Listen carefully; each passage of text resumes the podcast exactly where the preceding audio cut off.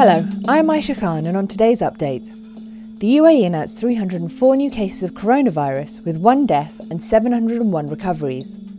There are over 43,000 tests carried out. Globally, the number of cases is now over 7.9 million. The UAE is to create a bonus scheme for critical workers. The system will ensure vital sector workers are compensated during times of emergency, such as the COVID 19 outbreak. This was decided by the UAE Cabinet, which held a meeting yesterday, chaired by Sheikh Mohammed bin Rashid, Prime Minister and ruler of Dubai. During the meeting, the Cabinet members also established a national online payments company that will be responsible for providing safe, secure, and fast digital payment services to all sectors. Sheikh Hamdan bin Mohammed, Crown Prince of Dubai, has opened four new sections of the Dubai to Al Ain motorway.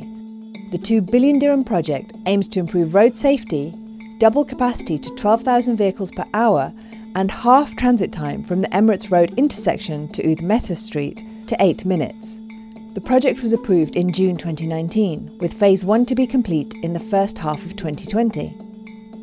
And Yas Marina Circuit has announced its gradual reopening from Friday, June the 19th. The popular racing destination is open with a limited schedule, but drivers will now need to come equipped with their own race gear. Precautions are in place, including face masks, temperature checks, and social distancing. Those under the age of 13 and over the age of 60 are not permitted to attend. A 69 year old man and his 72 year old wife have recovered from the coronavirus in Dubai. The Ministry of Health and Prevention said the couple were treated at Al Kuwait Hospital in the Emirate after they tested positive for COVID 19. The husband suffers from pre existing health conditions like diabetes, high blood pressure, and cardiomyopathy, underlying conditions which have proved to be fatal in so many cases across the world. The couple have had two consecutive negatives in testing, which means medics declared them free of the virus. In Egypt, the Civil Aviation Minister has announced all airports will reopen on July the 1st for scheduled international traffic. Foreign tourism would be limited to resorts in three coastal provinces. Meanwhile, Egypt reported its highest daily death toll from COVID 19 on Sunday, the third consecutive day of more than 15,000 new cases, with figures that confirm the first half of June as by far the deadliest time since the outbreak of the coronavirus pandemic in February. Now over to Cody Combs for what's trending. Hello, Aisha. Trending overnight and into this morning is the passing of Bollywood actor Sushant Singh Rajput, who was found dead on Sunday afternoon.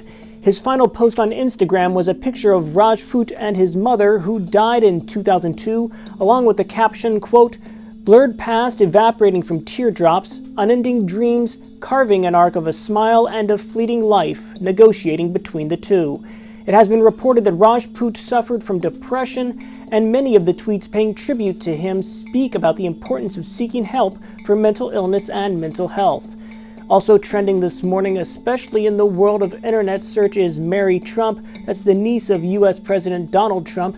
It turns out, according to the Daily Beast, Mary Trump is set to publish what is being described as a tell all book about President Trump.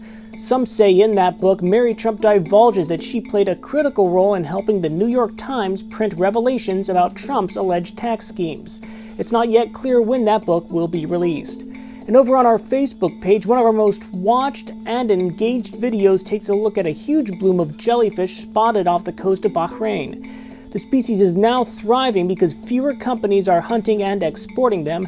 In the video, jellyfish can be seen for as far as the eye can see. Be sure to check out that video on our Facebook page.